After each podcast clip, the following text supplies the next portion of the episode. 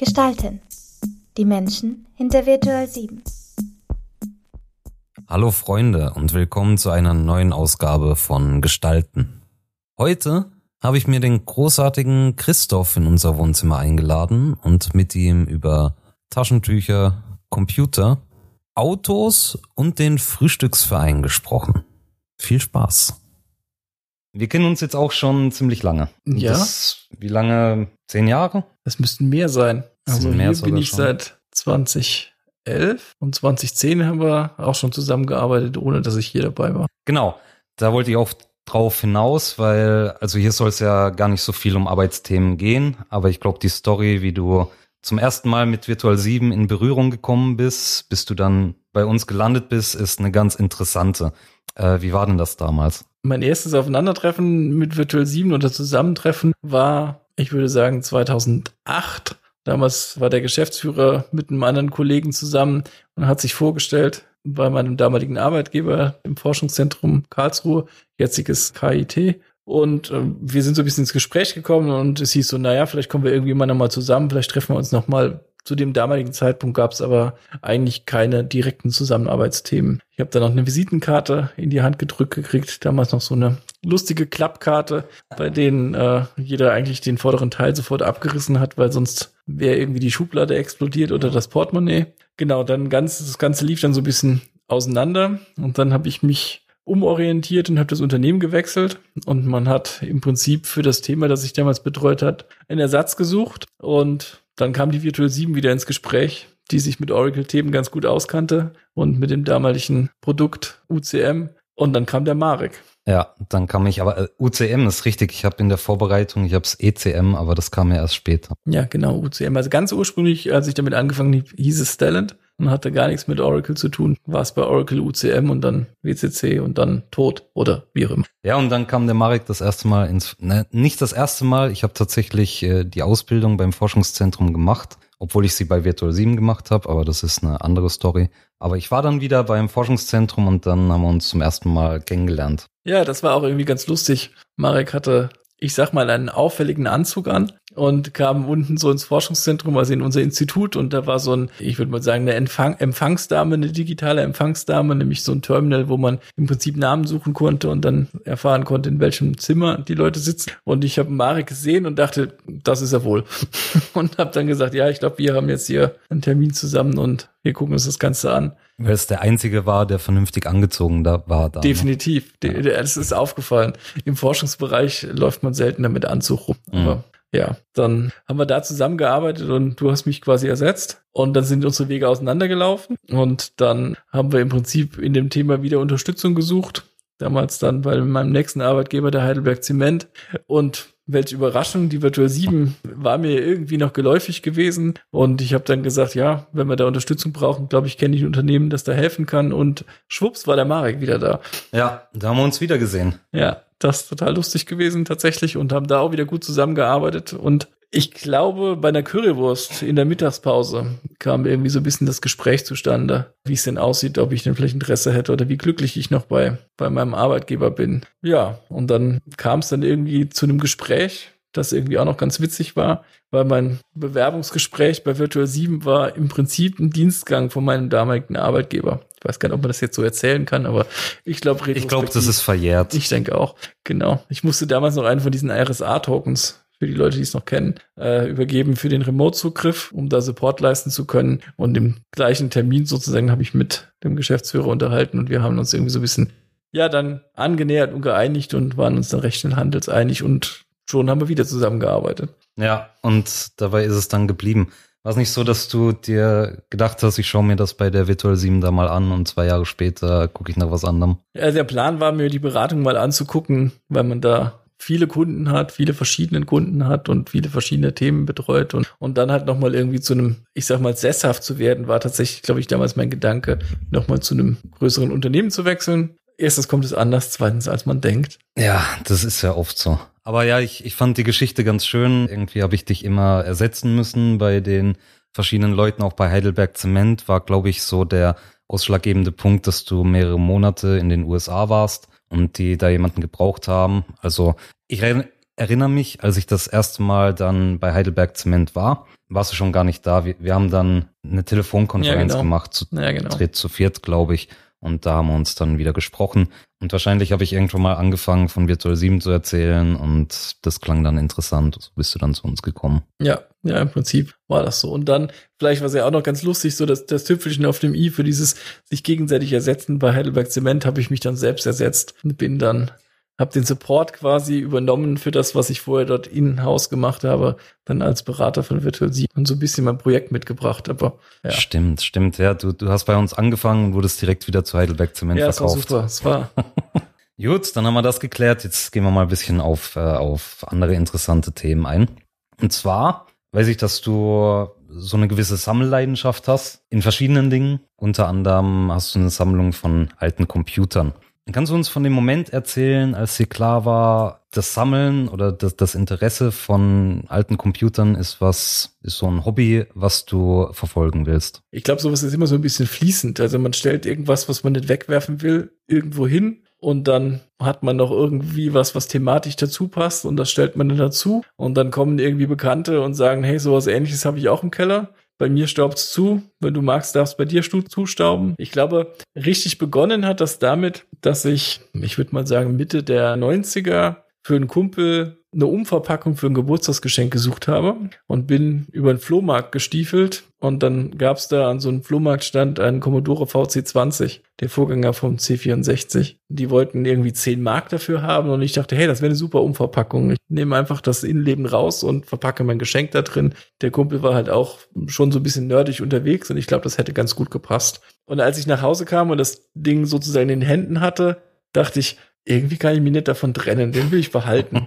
ich habe also ganz normales Geschenkpapier besorgt und habe mir den VC20 aufs Regal gestellt und war ganz happy damit. Aber das heißt, du hattest zumindest schon mal eine gute Ausrede, diesen VC20 zu kaufen, weil du hattest ja hehre Motive, ihn weiter zu verschenken, aber Ja. dann ist er hängen geblieben. Meine damalige Freundin fand das, glaube ich, auch gar nicht so richtig gut, dass wir den nicht weitergegeben haben. Aber War nicht so interessiert an dem VC20. Nicht so wirklich. Ja, und weiter ging es dann tatsächlich, dass ich ein C16 mir war mein erster Rechner, also ähnliches Gehäuse. Für die Leute, die damals irgendwie schon gelebt haben. Ich habe den Rechner, das war mein erster Rechner, den habe ich bei Aldi gekriegt. Eine Pappschachtel, auf der drauf steht Computer-Lernkurs, Mikrocomputer enthalten. Also es wurde damals gar nicht der Computer verkauft, sondern es wurde ein Computer-Lernkurs verkauft, in dem zufällig auch der Rechner dabei war. Finde ich ganz spannend eigentlich. Interessanten Mikrocomputer stelle ich mir jetzt was Kleines vor. Es war wahrscheinlich ziemlich groß. Für Ja, es war halt so eine Maßstäbe, oder? Brotschachtel, wie ein C64, nur so ein bisschen der kleine Bruder davon. Ja, und dann stellte ich den halt zu dem VC20 und wenn es mehr ist als eins, ist es eine Menge und dann stellt man halt irgendwie diverse andere Sachen noch dazu. Und wie groß dürfen wir uns die Sammlung heute vorstellen?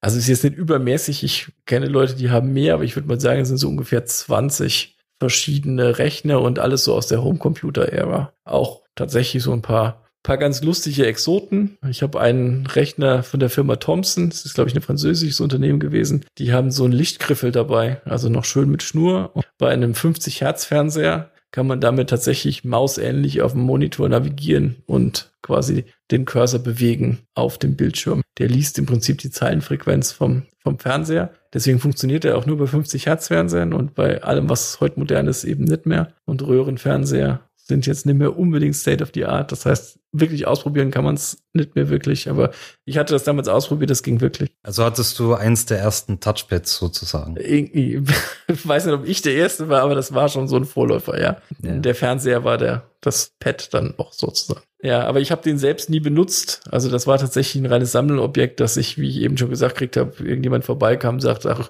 mein Sohn hat noch so einen Rechner, den ich ihm dann irgendwann mal gekauft habe, den könnte er noch haben, wenn du magst. Kannst du den dazustellen? Das ist eine gute Frage. Die, die rund 20 Computer, funktionieren die auch alle? Ja, also ich habe sie nicht ständig an, aber im Großen und Ganzen, also ich pack tatsächlich immer mal wieder einen aus, bringt dann mit neuerer Fernsehhardware auch immer wieder das ein oder andere Problem mit sich. Zum Beispiel den C64 an einen Fernseher zu packen, der keinen SCART-Anschluss mehr hat, bringt eine gewisse Schwierigkeit mit sich. Ich habe einen Händler gefunden, der nennt sich, glaube ich, Kabelwelt oder so irgendwas. Die machen Kabel für alles Mögliche.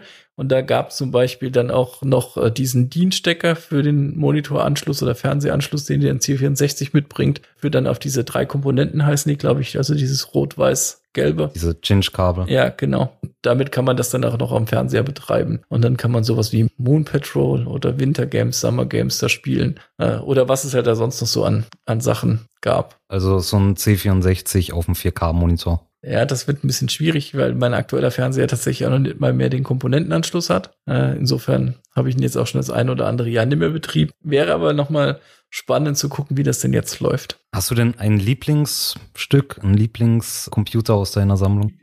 Lieblingscomputer ist ein bisschen schwierig, weil ich glaube, die, die sind alle für sich oder so doch ein bisschen was Besonderes. Also früher hat man so diese, diese Rechner gehabt, die billigeren, die so eine Gummitastatur hatten, wie man das von Taschenrechnern kannte. Ich habe zum Beispiel einen Sinclair ZX Spectrum, der so parallel etwa zum 64, glaube ich, modern war, der so eine Tastatur hat den Vorgänger davon, ein Sinclair ZX80, der hat so eine wirkliche Folientastatur, die ich ganz spektakulär finde. Also, wo man wirklich noch nicht wirklich von einem Keyboard sprechen kann, sondern dass so prellende Folientasten waren, wie man das auch so von alten Taschenrechnern vielleicht noch kennt. Die finde ich irgendwie ganz cool. Dann habe ich ein, ein Apple II, aber ein Standardmodell, also jetzt nichts wirklich also eine Massenware. Das ist jetzt nicht so wie ein Apple I, der für mehrere, was weiß ich, 100.000 Dollar über den Tisch geht, wenn man die heute verkauft oder noch mehr. War der Apple II, war das der, der, der sich selber entlötet hat, weil er zu heiß geworden ist? Nee. Der, der bist du viel, viel später. Das war der Cube, glaube ich. Du meinst den, den man fallen lassen musste. Ja, ja, genau, genau. Genau, das war dieser Cube, aber das ist lang, lang, lang, lang später gewesen. Okay.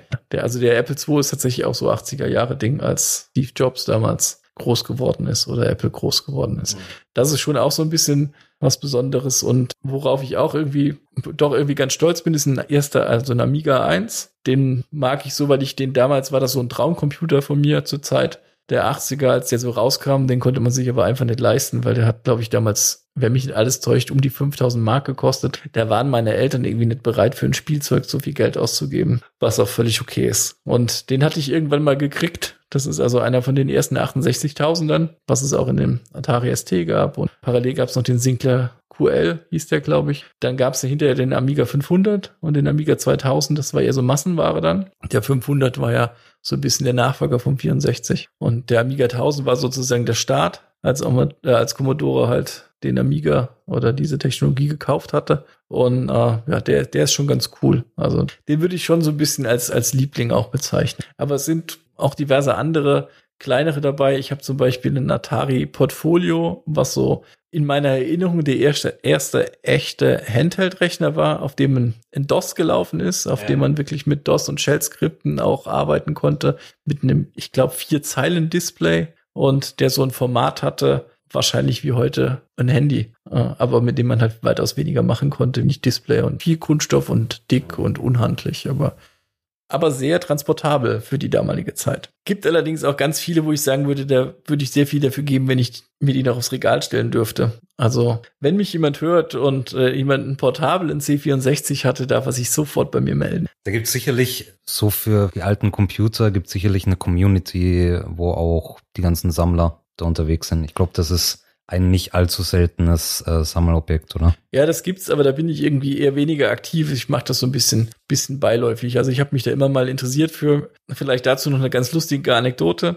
Ich habe während meinem Studium mussten wir in Englisch, also in der Englischvorlesung ein Referat halten über ein freies Thema, aber es sollte irgendwas sein, für das man sich halt interessiert. Und damals hatte ich ein Referat irgendwie über die Homecomputer-Ära gehalten und habe dann auch in meiner großen Sporttasche diverse von diesen Rechnern mitgebracht und habe dann halt immer zu den einzelnen Epochen, zu den einzelnen Homecomputer was erzählt und konnte den halt auch aus der Tasche ziehen und, und rausholen. Und da gibt's äh, oder da gab's damals eine Website, ich glaube, die nannte sich 8-Bit-Nirvana. Ich weiß gar nicht, ob es die noch gibt. Und die hatten das alles sehr, sehr schön aufbereitet. Und da muss ich gestehen, entsteht ein großer Teil meines Vortrags her, der sehr gut benotet wurde. An der Stelle geht ein Dankeschön an die Betreiber dieser Website. Ja, gut. Äh, heutzutage macht man sowas mit ChatGPT. Ich glaube, äh, das ist völlig in Ordnung, sich da inspirieren zu lassen ja. von, aus verschiedenen Quellen. Ja, auf alle Fälle. Wo wir beim Thema Sammlung und Communities sind, ich glaube, du hast auch eine Sammlung, wo ich nicht weiß, ob die Community so groß ist wie bei alter Hardware. Ist möglich, ja. Du sammelst Tempopackungen, Papiertaschen, Taschentücher in der Originalverpackung, also nicht benutzte. Ja, richtig. Und die Frage, die normalerweise immer kommt, wenn ich sage, ich sammle Papiertaschentücher, äh, wenn die nächste Schnupfenpandemie ausbricht, dann wissen wir ja, wo es hingeht. Ich muss gestehen, nach zwei Jahren Corona, es hat keiner bei mir geklingelt und wollte ein Taschentuch haben. Insofern scheint die Not nicht so groß gewesen zu sein. Ich hatte jetzt schon Angst, du sagst, äh, nach zwei Jahren Corona habe ich keine Sammlung mehr, weil als das Toilettenpapier knapp war, sind die ganzen Nachbarn gekommen. Wie hat das denn angefangen und was ist da so das Highlight deiner Sammlung? Oh, Highlights gibt's ja wahrscheinlich auch viele. Angefangen muss ich einen Dank an meine Schwester, sonst hätte das wahrscheinlich gar nicht funktioniert. Ich weiß nicht, ob sich die Zuhörer noch an die Zeit erinnern können, als es nur eine Sorte Papiertaschentücher gab, die so einen Verschluss hatten war eine Softies aus der Tüchertasche, die damals auch sehr Werbung getrieben haben. Alle anderen hatten so einen einfachen Verschluss, den man oben abgerissen hat und hat sie beiseite geworfen und die Taschentücher waren eben offen. Ich weiß nicht, ob das ein Patentthema war, warum die anderen Hersteller dann nicht früher schon das abgekupfert haben. Aber irgendwann kam dann auch die, die Marke Tempo und hat diesen Abreißverschluss, also diesen Öffnen und, und wieder verschließbaren Verschluss gehabt. Und dann auf einmal halt alle. Und in der Zeit vorher hatte meine Oma immer diese, diese Softies in dieser Tüchertasche und das fanden wir Kinder, also meine Schwester und ich immer ganz spektakulär. Das war was ganz Besonderes. Die konnte man aufmachen, wieder zumachen und nur eins rausholen und das war, das war irgendwie was, das war so ein bisschen Highlight. Also ich war da noch keine zehn da meine Schwester kleiner ist, also jünger ist und kleiner ist wie ich. Und dann ist man halt so ein bisschen nach Hause gekommen und sagt, haha, ich habe aber hier wieder so ein Päckchen Softies, guck mal. Und dann habe ich das aufs Regal gestellt, damit's hoch steht, meine Schwester sieht, aber eben nicht drankommt. und dann stand halt ein Päckchen da. Und dann war ich irgendwann mit meiner Mutter, meiner Oma, ich weiß gar nicht, in der Apotheke. Auch damals gab es in den Apotheken oft schon von vom Pharmaindustrie, von der Pharmakonzern eben Papiertaschentücher mit Werbedrucken. Da gab es so eins, da war so ein grünes Tier drauf und oder so ein Typ, der kickte dem die ganze Zeit Schnupfenmittel sozusagen in den Rachen und stand drauf, äh, bekämpfen Sie das Schnupfentier, glaube ich, oder so. Und das fand ich irgendwie ganz nett und lustig und das habe ich daneben gestellt. Und da sind wir an derselben Stelle wie bei den Computern, da standen zwei da. Es war also mehr wie eins und schon war eine Sammlung geboren. Ich habe dann also wahrscheinlich das Päckchen Taschentücher, das meine Eltern normalerweise gekauft haben, daneben gestellt, dann waren es drei. Und das artete dann in meiner Jugend so aus, dass ich dann halt durch Geschäfte gegangen bin und auch durch Apotheken geschreift bin und halt überall geguckt und gefragt habe, was es denn an neuen Taschentüchern gibt. Dann hat man auch so ein bisschen diese, ich nenne es mal Papiertaschentücher-Evolution mitgemacht, wo dann plötzlich alle angefangen haben, diese, diese Tüchertasche zu machen. Dadurch wurde dann auch schon eine Vielzahl Taschentücher dazugestellt. Dann gab es natürlich immer mal wieder äh, Marken, die weggeflogen sind, also die dieser Markt nicht mehr gab. Blümia fällt mir dazu ein. Von denen gab es ganz viele verschiedene auch mit besonders weich und besonders reißfest und mit Duft und ohne und so weiter. Ja, oder auch so Designänderungen. Tempo war zur damaligen Zeit nicht dieser geschwungene Schriftzug, wie man ihn heute kennt, sondern es waren klare Ecken und Kanten. Farben haben sich mal geändert oder eben Designs generell. Und es war immer ganz nett, dann hat man es immer dazugepackt und dann gab es auch immer mal wieder Hersteller, die so eine Sonderserie gemacht haben. Gab damals eine Marke, die hieß Lotus. Von dem gab es mal eine rosa-roten Panther-Edition mit vier verschiedenen Sorten oder eine Peanut Snoopy-Edition mit vier verschiedenen Sorten. Das hielt sich aber in Grenzen. Das hat immer noch Spaß gemacht, dann auch die neuen einfach so dazuzustellen. Irgendwann ist es allerdings dann so geworden, dass jeder Hersteller quasi jeden Monat eine Sonderserie rausgebracht hat, vor Jahren schon. Und jeder Drogeriemarkt das gemacht hat und dann ist so ein bisschen der Spaß dahin gegangen, muss ich gestehen. Aber ich habe die Taschentücher noch. Ich werde sie, wenn es nicht unbedingt sein muss, auch nicht wegwerfen. Sie stehen aktuell in Ikea-Kisten im Keller und sind so ungefähr 2000 Stück. Das ist äh, schon eine stolze Anzahl, aber das ist spannend. Das heißt, die Sammlung und so die ersten Objekte da drin, sag ich mal, äh, stammen wirklich noch aus deiner Kinder-Jugendzeit. Ja, ich würde sagen so mit acht, neun. Ja, tatsächlich. Ich habe gestern mal geguckt, ob's, äh, ob ich dazu was finde zu dem Thema im Internet. Äh, Tempo, Packung, Sammlung. Ich habe tatsächlich was gefunden. Gibt's, ja. Kennst du, Gott, wie hieß sie? Stefanie? Stephanies äh, Taschentüchersammlung? Als ich das letzte Mal geguckt hatte, hatte sie, glaube ich, 60.000 und es sind mittlerweile bestimmt mehr. Ich habe die Zahlen nicht im Kopf, aber ich habe gesehen, sie hat eine Homepage, die auch aussieht, als hätte sie die in den 90ern gemacht. Ja. Ähm, wo alles katalogisiert ist. Also du kannst dir ja. da wirklich alles anschauen. Fand, fand ich spannend. Also ja. insofern, vielleicht gibt es da auch eine Chance, eine Community zu gründen und sich dann gegenseitig auszutauschen. Ich wollte das tatsächlich selbst auch immer machen, habe es aber nie geschafft. So die eigenen Ideen verwirklicht man oft nicht. Uns bleiben Ideen. Ich wollte das tatsächlich damals mal auf Stellent-Basis machen, die als Content-Management-System einfach die ganzen Taschentücher abfotografieren und dann da als Assets hinterlegen und eine, eine Website draus basteln. Es gibt aber noch eine lustige Geschichte zum Thema Community. Ich war mal mit, ich würde sagen, 18, 19, 20 auf einem Campingplatz gewesen und saß irgendwie ein Mädel, wir saßen so am Lagerfeuer und saß so ein Mädel neben mir und wir haben uns irgendwie so unterhalten, gerade kennengelernt und holte die so ein Päckchen Taschentücher raus und ich so, oh, hast du davon noch ein geschlossenes Päckchen? Und sie sagte so, äh, was willst du denn damit machen? Sammelst du die etwa oder so? Und ich so, ja, genau. Und sie sagt so, ich auch. Und da war ich tatsächlich total überrascht und äh, ich habe sie komplett aus den Augen verloren, aber damals haben wir uns mal so wie zum Briefmarken tauschen. Man ist mit seinem Tütchen doppelter Taschentücher dorthin gefahren und äh, wir haben diese Taschentücher getauscht und das fand ich ganz witzig, aber seitdem habe ich auch niemand mehr kennengelernt. Aber das ist nicht heute hier Stephanies äh, Sammlung mit nee. der Webseite. Ich müsste überlegen, wie die hieß, aber äh, ich habe auch, wie gesagt, keinen Kontakt mehr mit ihr. Und gibt's da irgendeine Packung, wo du sagst, das ist so das Highlight oder da steckt eine spannende Geschichte dahinter? Ja, da gibt's tatsächlich auch die Art und Weise, wie die, wie, wie diese Papiertaschentücher verpackt sind, ganz witzig. Also ich habe welche aus, ich würde mal sagen, das ist auch alles 80er, Anfang der 90er dann, ein Päckchen Taschentücher, das aus, ich meine, aus China ist oder Taiwan, das so ein bisschen einer Toilettenpapierrolle gleicht. Also im Prinzip ist das aufgewickeltes Papiertaschentuch auf einer Rolle und dann halt in so einem Päckchen verschweißt, aber in der Größe eben genauso etwa wie ein Päckchen Papiertaschentücher. Und ich habe eins aus den 80ern aus Amerika mitgebracht gekriegt. Was ich immer ganz witzig fand, ist, bei uns sind die Taschentücher auch heute noch diese zehn Taschentücher oder wenn man spart, diese neun Taschentücher in einem Folie verschweißt und sehr eng und die stehen sozusagen für sich, also bis man natürlich welche rausnimmt. Äh, diese amerikanischen Taschentücher, die ich hatte, das war wie wenn man, ich sag mal, zehn Papiertaschentücher nimmt und nimmt einen Gefrierbeutel und schmeißt die da rein und damit es nicht knickt, macht man noch ein Stück Pappe dazu. Und dann schweißt man das zu und gibt das so aus. So, so ungefähr muss man sich das vorstellen. Das fand ich früher immer ganz amüsant, wie, wie, wie das so komplett anders ist. Dass man auf die Idee kommt, dann noch ein Stück Pappe dazu zu werfen. Warum? Ist also eigentlich ja völlig für die Katz. Ich fand das ganz spannend. Ich war letztes Jahr in Thailand und war da bisschen, bisschen erkältet, bisschen verschnupft und wollte da auch Taschentücher kaufen. Und da gibt's diese Tempopackungen, wie wir sie haben, auch nicht. Also mhm. äh, in Thailand, die haben schon, wenn du genau guckst in, im Laden, gibt's schon so kleine Packungen mit äh, so, so Kleenex-mäßigen äh, Tüchern, die du, glaube ich, auch seitlich aufmachst und nicht oben und dann wie aus so einer kleinen Kleenex-Packung äh, die Dinger da rausholst. War jetzt nicht so begeistert davon und von der Qualität und von dem Ganzen. Also äh, ist halt dünnes, dünnes Papier, ist halt was anderes, als, als wir gewohnt sind. Aber ja, kann man dir denn heute, du hast gesagt, äh, du bist jetzt nicht mehr aktiv wirklich dabei, kann man dir trotzdem mal aus dem Urlaub oder so, oder wenn man mal irgendwas Spannendes sieht, so eine Packung noch mitbringen und äh, die landet in deiner Ikea-Kiste? Also tatsächlich ist das so, ja. Also Bekannte, die das noch wissen, die irgendwie, wenn sie verreisen, bringen mir das ein oder andere Mal auch, auch ein Päckchen mit. Also früher war das zu Schulzeiten. Ein großer Dank an Julia die mir immer aus ihrem Spanienurlaub ein neues Päckchen Taschentücher mitgebracht hat. Zu den Pistazien natürlich. Natürlich.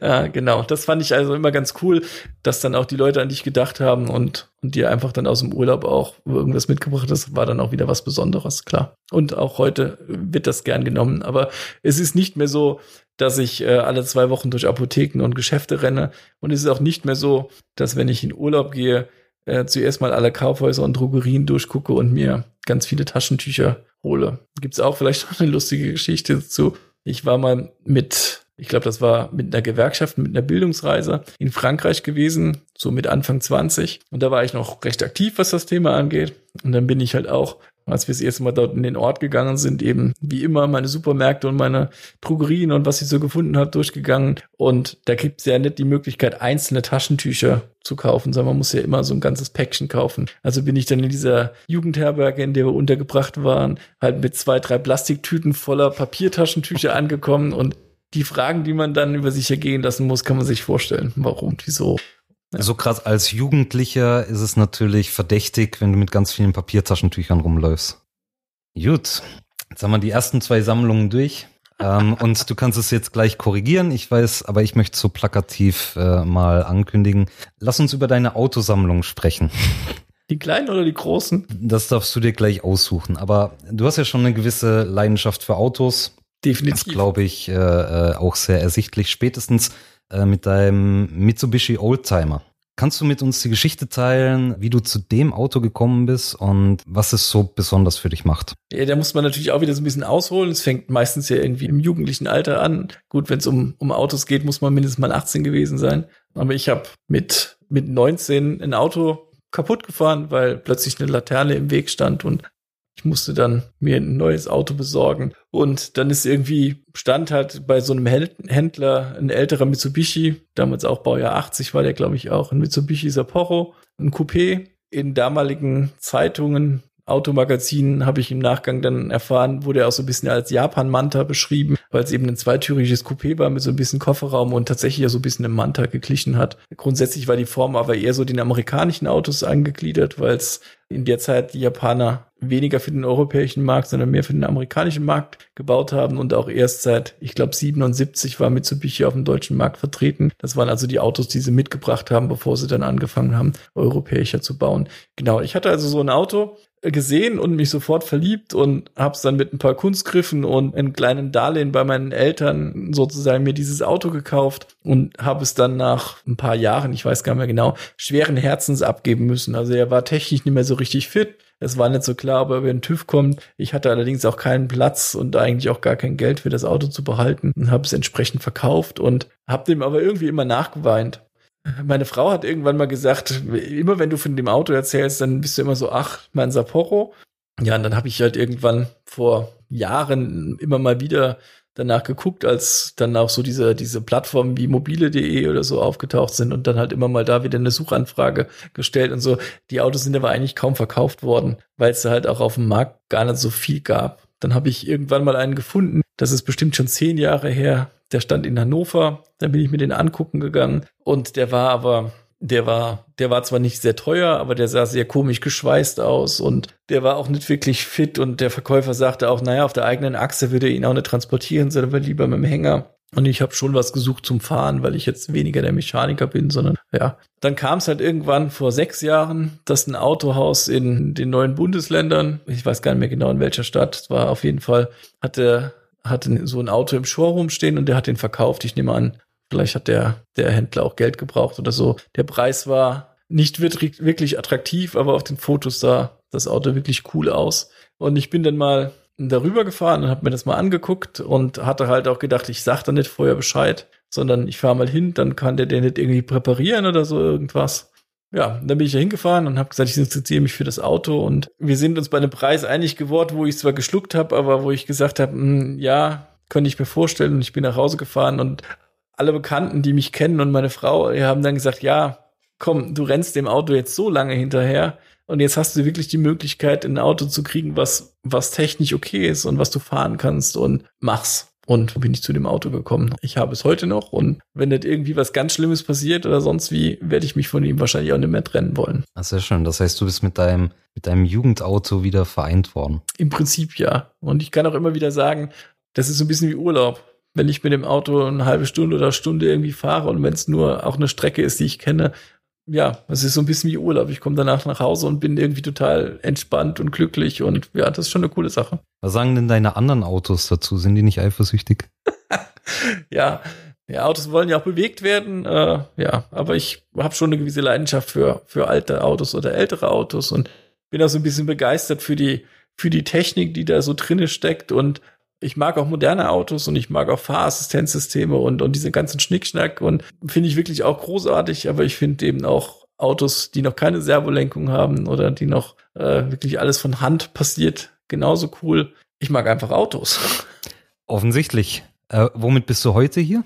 Heute bin ich äh, mit meinem A8 hier, der auch schon 23 Jahre alt ist. Und das ist einer der der Neuerwerbungen sozusagen, den habe ich jetzt noch kein halbes Jahr, aber der ist auch, es ist einfach so diese Ingenieurskunst, die da drin steckt, ein Auto zu haben, das so alt ist und an dem noch alles funktioniert und schon viel technischer Schnickschnack drin ist für die Zeit. Das ist wirklich einfach und das auch das, das, wie, wie man da drinnen sitzt, wie, wie die Verarbeitungsqualität ist. Und ja, finde ich cool. Macht Spaß. Und auch das ist irgendwie zu sagen, hey, ich fahre jetzt heute mit dem Auto. Das ist schon cool. Wir sind vorhin zusammen zum Mittagessen gefahren mit dem Auto und äh, also damals, vor 23 Jahren, war der, glaube ich, wirklich auf dem aktuellsten Stand der Technik. Der hat Klimaautomatik drin, der hat einen Onboard-Computer. Ist das ein CD-Wechsler, der drin ist? Er ist auch ein CD-Wechsler drin, ja. CD-Wechsler, Freisprecheinrichtungen, so alles, was man braucht. Ja, sehr cool, auf jeden Fall. Und alles elektrisch. Also selbst, das hat mich fasziniert, das wusste ich gar nicht, dass sie das hat. Also selbst die Gurtsteller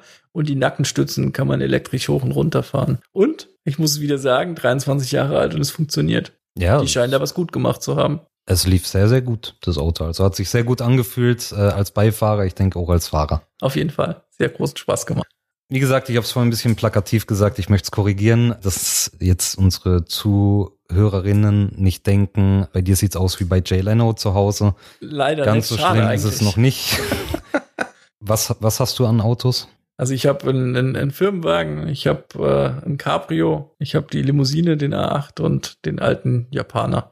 Ich weiß nicht mehr, wie, wie ist dein Stand mit Wohnmobil? Hast du das noch? Hattest du das verkauft? Nee, das Wohnmobil habe ich auch noch. Seid ihr damit öfters, also seid ihr damit auch unterwegs oder steht das ungenutzt rum? Äh, ja, also wir sind schon recht häufig unterwegs im Sommer. Wir versuchen jetzt, wenn es jetzt gerade, wo es jetzt wieder so warm wird, auch dann mal so längere Wochenenden oder auch einfach mal am Wochenende raus. Aber da hat man oft ja auch andere Dinge zu tun. Und ja, aber jetzt äh, die erste längere Tour sind dann drei Tage über das erste Mai-Wochenende, was jetzt geplant ist. Da freue ich mich auch drauf. Wunderbar, wo geht's hin? Äh, tatsächlich gar nicht so weit, sondern nur an den See, ein paar Orte weiter. Aber ich finde, alleine draußen sein ist, man muss gar nicht irgendwie hunderte von Kilometer fahren, gerade wenn man nur ein paar Tage weg ist. Und das Coole ist, finde ich, am Wohnmobil, da beginnt die Entspannung schon mit dem Einsteigen, weil du, weil du weißt, wenn du ankommst, hast du nicht so viel zu tun. Wir waren früher öfters zelten mit der Familie und wenn du das an einem Wochenende machst, dann hast du halt so einen Freitag, da kommst du an, bis du alles aufgeschlagen hast, Zelt aufgeschlagen hast, Sachen ein- und ausgeräumt hast und so weiter. Dann ist eigentlich der Freitag vorbei, dann hast du den Samstag entspannt und am Sonntag musst du nach dem Frühstück schon wieder gucken, dass du schnell alles zusammenpackst, wenn das nass geworden ist, wie du es irgendwie trocknest. Du musst zeitnah vom Campingplatz runter, sonst wird dir nochmal der nächste Tag berechnet oder wie auch immer. Und beim Wohnmobil ist es einfach Tür auf, da, Tür zu, weg. Das ist echt sehr cool. Ja, ich finde, Wohnmobil hat schon so einen, so einen ganz bestimmten Charme. Also ich bin kein Fan von Zelten. Zelten ist irgendwie nicht so meins. Aber mit so einem Wohnmobil mal ein paar Tage oder auch eine Woche oder auch zwei unterwegs sein, das, das hat schon was. Das, das hat auch so eine gewisse Freiheit, weil du halt sagen kannst, so, auf dem Zeltplatz gefällt's mir nicht, wir fahren mal noch irgendwo anders hin, fahren mal ans Meer oder was weiß ich wo. Also das, das ist schon, ist schon was ganz Besonderes. Ja, das ist cool. Ich würde auch nie einen Zeltplatz buchen. Also ich kenne äh, Leute, die ein Wohnmobil haben und dann trotzdem sagen, sie sind halt dann für zwei Wochen dort und haben schon den Platz gebucht. Und klar, die wissen genau, was sie erwartet. Aber genau das finde ich irgendwie, das passt nicht zu dem, zu diesem Urlaubsmodus. Also wenn ich irgendwie in Urlaub fahre und buche mir irgendwo auf Mallorca eine Wohnung oder ein Hotel oder sonst irgendwas, dann ist das okay. Aber wenn ich mit dem Wohnmobil unterwegs bin, dann möchte ich eigentlich auch gar nicht zu einem Zeitpunkt X schon irgendwo sein, weil vielleicht ergibt sich zwischendurch auch mal irgendwas ganz anderes. Und ja, das ist schon sehr cool. Ja, das ist das Schöne. Du kannst spontan einfach sagen, hier bleibe ich, hier gefällt's mir oder eben nicht und ich fahr weiter. Ja, kann dann halt auch mal sein, dass so der der erste Campingplatz, den du dir ausgesucht hast, da vielleicht keinen Platz kriegst oder vielleicht auch nicht den optimalsten, tollsten Platz, äh, wenn es mit einem See ist, der dann direkt halt vorne am See ist, sondern vielleicht ein bisschen weiter weg. Aber damit kann ich ganz gut leben. Das passt. Was, was war so der schönste Urlaub, die schönste Region, äh, wo ihr mit dem Wohnmobil unterwegs wart? Wahrscheinlich war der schönste Urlaub bis jetzt dann der erste, einfach weil das auch so alles neu war. Da hat mir Dank an auch an, an die Virtual 7 die Möglichkeit gegeben, sechs Wochen lang Urlaub zu machen. Tatsächlich äh, in den kompletten großen Ferien mit den Kindern unterwegs gewesen und sind so oben in Richtung Ostseeküste gefahren und haben dann überlegt, war ganz spontan, weil das Wetter auch irgendwie in Richtung Westen besser war. Dann sind wir so ein bisschen wieder zurück in Richtung Dänemark gefahren und wollten dann eigentlich über Holland nach Frankreich war der Plan. Dann sind wir noch Bekannte besuchen gegangen und eine Studienfreundin von mir, die in der Nähe von Dänemark gewohnt haben. Und dann war in Dänemark auf der Insel Röm oder Röme oder wie auch immer man sie ausspricht, war so ein Strandrennen eine Woche später. Also Autos bis 45, die da halt so Beschleunigungsrennen auf dem Strand gefahren haben. Und ich weiß nicht, ob es schon irgendwie rauskam, aber Autos mag ich ganz gern. Die Da müssen wir mal drüber reden. Also ich glaube, das ist ein interessantes Thema. ja, unter Umständen, genau.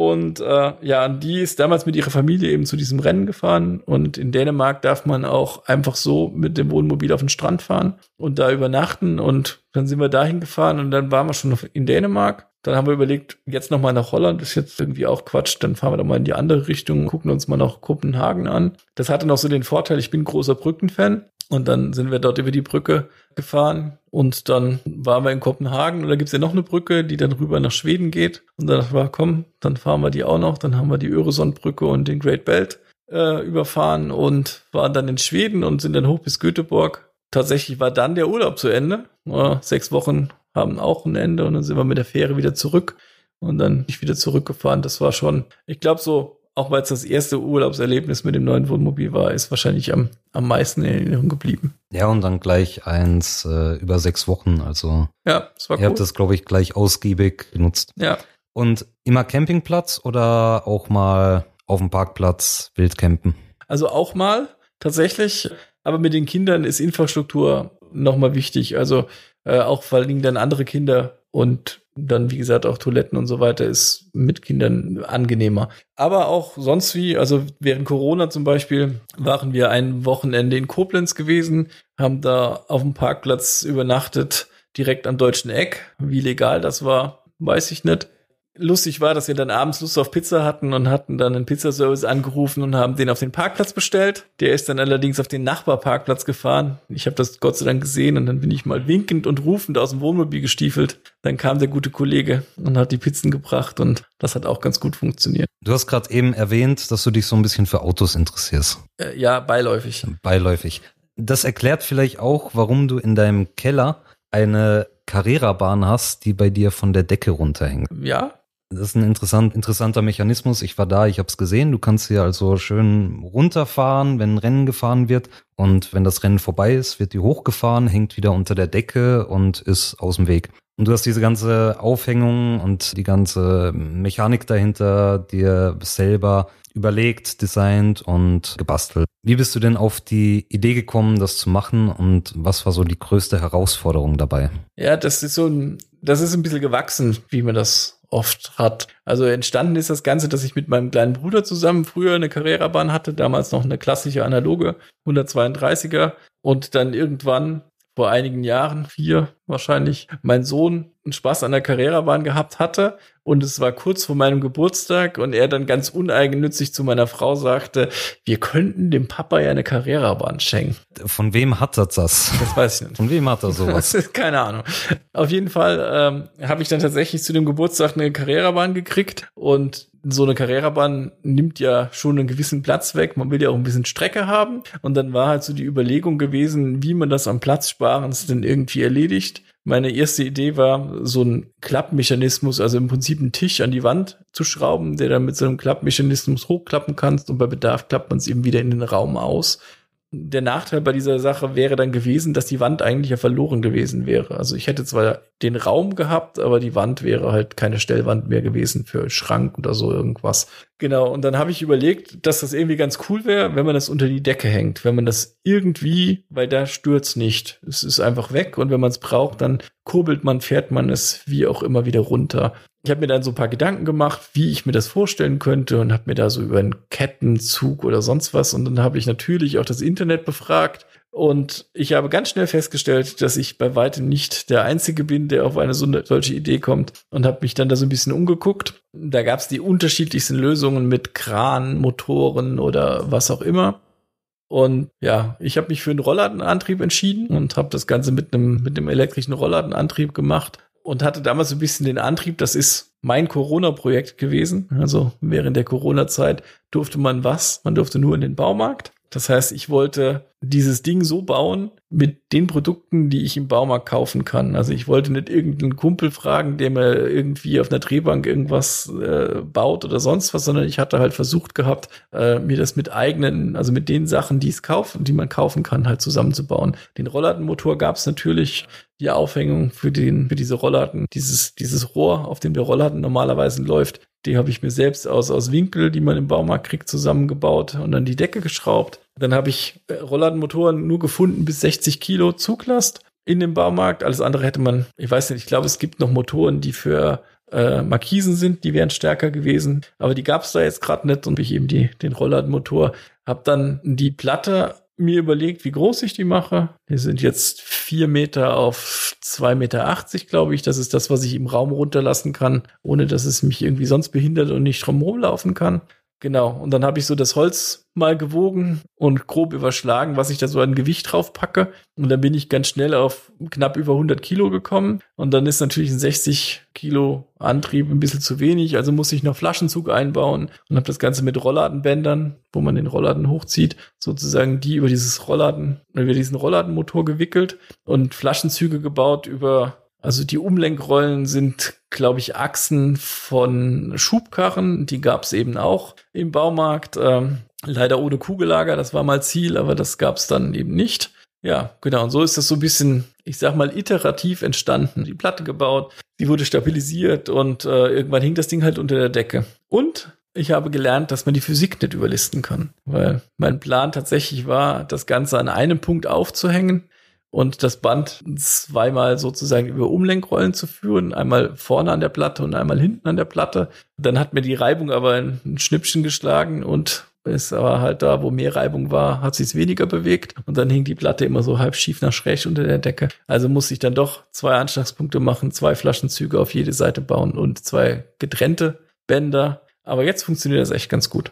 Also das, das klingt sehr spannend und nach einer interessanten Bastelarbeit und so. Ich weiß, dieser, dieser Trend ist inzwischen ein bisschen vorbei, aber bei der nächsten Zombie-Apokalypse komme ich bei dir vorbei und du bastelst uns irgendwas. Wir könnten es auch äh, das A-Team nochmal referenzieren. Hm, so, da kriegen ja. wir die Autos nochmal mit rein. Tatsächlich, ja. Ähm, so ein bisschen schön was basteln. Ja, ja. Das Problem ist, dass ich immer so planlos starte. Aber ja, das fällt einem dann erst danach auf, aber auch iterativ zuerst mal ein MVP und dann gucken, wie es weitergeht. Planlos, das heißt, wir brauchen noch einen Hannibal Smith, also ja. falls sich da jemand findet, der Interesse an Zigarren hat, äh, immer gerne melden. Ja, auf jeden Fall. Gut, ey, wie die Überleitungen heute funktionieren, ich bin total begeistert, als ob ich es geplant hätte, habe ich übrigens nicht.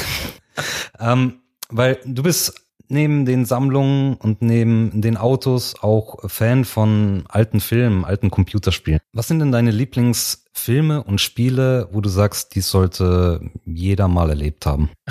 Da gibt's wahrscheinlich auch ein ganzes Potpourri an, an Filmen und Spielen. Wenn ich einen Film rausgreife, den ich als für mich ganz wichtigen Film sehe, oder das ist, wahrscheinlich hat jeder von sich so einen Jugendfilm, den er mit sich oder mit der Zeit damals irgendwie verbindet. Bei mir ist das Breakfast Club. Also das ist, glaube ich, so der Film, den ich auch schon ganz oft gesehen habe und der mich auch damals in dieser Zeit, ja, äh, 16, 17, 18, fand man das auch besonders cool. Ich habe das ganz lustig vor zwei, drei Wochen mit der Nichte meiner Frau geguckt und die fand den so semi und konnte sich überhaupt nicht dafür begeistern und hat mir auch auf ihre ich sag mal, politische Art und Weise zu verstehen gegeben, dass sie ihn scheiße fand. Das hat sie so zwar nicht gesagt, aber ja, also so richtig geflecht hat sie den, glaube ich auch. Ne? Aber das wäre so der Film. Ansonsten gibt's natürlich ganz viele. Zurück in die Zukunft brauchen wir uns darüber zu unterhalten und alles, was so in der Zeit war. Ghostbusters bin ich ein großer Fan von. Äh, genau. Ich mag tatsächlich manchmal allerdings auch ganz lustige alte Filme, wo mich Menschen angucken und sagen so, was? Also einer der Filme, die ich ganz, ganz oft geguckt habe und heute mich auch immer noch wirklich drüber amüsiere, ist äh, ein alter deutscher Film, das heißt, der heißt Die Herren mit der weißen Weste. Da spielt Mario Adolf mit, da spielt äh, Heinz Erhardt mit und es geht um so eine Rentnerklicke, die versucht Mario Adolf als den Kriminellen sozusagen, als den mit illegalen Mitteln zu überführen, indem sie Überfälle immer dann machen, kurz bevor der Bösewicht sozusagen den Überfall sowieso macht und die Beute schieben sie ihm dann irgendwann unter und dadurch wird er dann mit. Also gar nichts Spektakuläres, aber eigentlich ein echt ganz cooler Film. Breakfast Club ist nicht das mit Captain, mein Captain, ne? das war Club der Toten Das Club Dichter. der Toten Dichter. Der ist natürlich auch großartig, klar. Nein, Breakfast Club sind fünf Jugendliche, ich glaube fünf sind's, die alle total unterschiedlich sind und die samstags nachsitzen müssen in der Highschool in Illinois die sich während dieser Zeit eben gegenseitig kennenlernen und ja, wie gesagt, komplette verschiedene Charaktere, ein Sportsmann, eine Prinzessin, eine total ausgeflippte, ein Freak und ein Nerd, dann doch näher zueinander finden, wie sie ursprünglich dachten, dass sie beieinander sind. Wird noch ein Joint geraucht, das ist ein ganz witziger Film. Weil du gesagt hast, du hast den mit deiner Nichte gesehen und die fand den äh, so semi. Ich habe in den letzten Jahren äh, so ein paar ältere Filme mir entweder mal wieder oder zum ersten Mal angeguckt. Ältere Filme, in dem Fall meine ich jetzt so 90er, 80er, 90er rum. Sowas wie äh, Notting Hill. Notting Hill habe ich letztes Jahr zum ersten Mal gesehen. Mir ist aufgefallen, es ist schon was anderes von heutigen Filmen zu älteren Filmen. Du hast in älteren Filmen ganz oft Stille. Also es ist mir, es ist mir extrem aufgefallen, dass äh, manchmal keine Hintergrundmusik bei irgendwelchen Autofahrten und Verfolgungsjagden und sowas war. Das hat irgendwie, also das war ungewohnt. Das war auch für mich ungewohnt, dann so die älteren Filme nochmal zu schauen. Die Szenen sind länger, die Schnitte sind die weniger. Richtig. Finde ich, ist das richtig, ist was, was ganz krasses. Also wenn du, wenn du in einem älteren Film halt ganz lange mal auf eine Szene gehalten wird, da würde man heutzutage fünf Perspektivwechsel, zehn Schnitte, sonst was drin haben. Das finde ich irgendwie ganz, ganz bezeichnend. Also manchmal wird es ein bisschen übertrieben. Es gab mal einen James Bond-Film mit Daniel Craig, ich weiß gerade gar nicht mehr welche das war, so eine Verfolgungsjagd am Gardasee. Das war mir, was die Schnitte angeht, dann auch schon ein bisschen zu wild. Man kann damit arbeiten, aber man, manchmal ist ist auch zu viel ist gut. Aber um nochmal auf Breakfast Club zurückzukommen, das spielt eigentlich nur in ihrer Schule und das spielt den ganzen Film an einem Standort. Die rennen einmal das Schulhaus, aber ansonsten findet es in der Bibliothek statt. Ich glaube, sowas würde heute gar nicht mehr funktionieren, dass man Leute dafür begeistern kann für, für so wenig Rahmen. Ah, wobei ich habe ich hab letztens äh, oder auch letztes Jahr irgendeinen neuen Film gesehen. Wie hieß denn der mit Elias Mbarek war der? Das weiß ich noch. Und Caroline Herfurth, glaube ich, also deutscher Film. Und der hat auch an einem, an einem Tisch eigentlich gespielt. Ah, mit dem Handy. Ja, ja, mit Ja. den Handys, wo, Ja. wo irgendwie, wie war das, alle, alle tun ihre Handys in die Mitte und Genau. immer wenn eine Nachricht kommt, wird sie laut vorgelesen. Ja. So, also äh, da muss ich jetzt dran denken, weil du stimmt. sagst, alles an einem Ort aufgenommen. Der war schon ganz, ganz okay. ja, das stimmt, das ist richtig. Und ansonsten, wenn ich überlege, so mein Lieblingsfilm ist gar nicht tatsächlich aus meiner Jugend. Den habe ich relativ spät entdeckt, auch wenn er, also der kam vielleicht in meiner Jugend raus. Ich weiß gar nicht, von wann er ist. The Big Lebowski. Finde ich einen großartigen Film. Selbstverständlich. Ich sag immer so, der Dude ist mein Spirit Animal. Ja, ja, auch ein cooler Film. Wie gesagt, ich glaube, über Filme könnte man einen eigenen Podcast machen.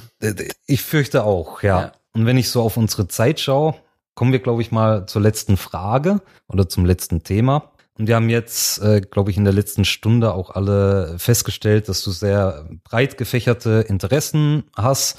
Wir sind zu manchen Themen noch gar nicht gekommen, so wie Elektronik, Hausautomatisierung und andere. Wie schaffst du es, Zeit für deine ganzen Hobbys und Interessen zu finden und das dann auch noch mit, mit Familie und Arbeit irgendwie zu vereinbaren? Überhaupt nicht. äh, ja, das ist halt irgendwie so ein bisschen mal das, mal das, mal das. Und es ist halt dann häufiger auch so ein Fokuswechsel. Mal man konzentriert sich mal so ein bisschen auf das eine. Teilweise ist es natürlich auch einfach gemacht, indem man so ein bisschen Jahresabhängigkeit oder Jahreszeitenabhängig macht. Also im Winter hat man halt so Dinge, die man drinnen im Warmen gerne macht. Im Sommer fährt man dann halt mal lieber Auto mit offener Scheibe oder auf einem Dach oder so irgendwie. Das macht man jetzt im Winter eher selten. Und bei Schnee würde ich zum Beispiel meinen alten Mitsubishi überhaupt nicht vor die Tür setzen. Der Arme, Salz hat er noch nie gesehen. Das, das geht natürlich gar nicht. Äh, genau, also so, so passt das irgendwie so ein bisschen zusammen, glaube ich. Immer so ein bisschen Höhen und Tief.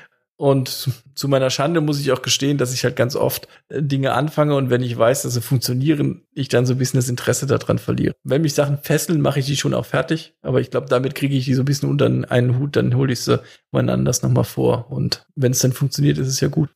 Ich habe gerade eben gelogen, ich habe äh, doch noch eine Frage zum Abschluss. Und zwar, wenn du unseren äh, Zuhörenden jetzt noch einen Rat, eine Weisheit mit auf den Weg geben würdest, welche wäre das? Versuch ein bisschen einen Traum zu leben, weil man lebt irgendwie oft ganz eingeschränkt von den Sachen, die einem anderen irgendwie so vordiktieren. Ich finde, ich weiß jetzt nicht, ich mache nicht so die ganz besonderen Sachen, aber für meine Autoleidenschaft, ich weiß nicht, ob ich schon mal davon erzählt habe, aber ich habe eine gewisse Autoleidenschaft, die kann nicht jeder oder ganz wenige Leute nachvollziehen. Lieber Jan, falls du diesen Podcast hörst, du gehörst zu denen, die mich verstehen. Ansonsten ist es halt, trotzdem kann man das ja auch für sich verargumentieren und ich finde, ein Hobby darf auch Geld kosten, weil sonst ist es irgendwie kein Hobby und man sollte es einfach tun. Auch wenn andere das irgendwie schlecht finden. Es gibt ganz viele Hobbys von anderen, die ich schlecht finde oder die ich niemals ausleben würde, weil sie mich nicht interessieren. Aber trotzdem respektiere ich das und finde das gut, dass sie ihr Hobby, ihr Traum leben. Und äh, an der Stelle würde ich jedem empfehlen, wenn ihr sowas habt, probiert's aus, macht's. Sonst werdet ihr nie feststellen, ob es irgendwie cool ist. Vielleicht hätte ich mein Auto gekauft, äh, meinen, meinen alten Japaner und hätte gedacht, oh mein Gott, das ist es jetzt dann doch nicht. Dann hätte ich halt einen verkaufen müssen, aber dann hätte ich gewusst, dass es eben nicht passt. Und so habe ich rausgefunden, dass es passt. Also um es mit den Worten von Nike zu sagen, just do Just it. do it, ja, tatsächlich. Wunderbar, ich glaube, das ist ein großartiger Rat und ein schönes Schlusswort. Vielen Dank, Christoph. Äh, vielen Dank euch fürs Zuhören und bis zum nächsten Mal. Danke dir. Hat mir auch sehr viel Spaß gemacht. Ciao.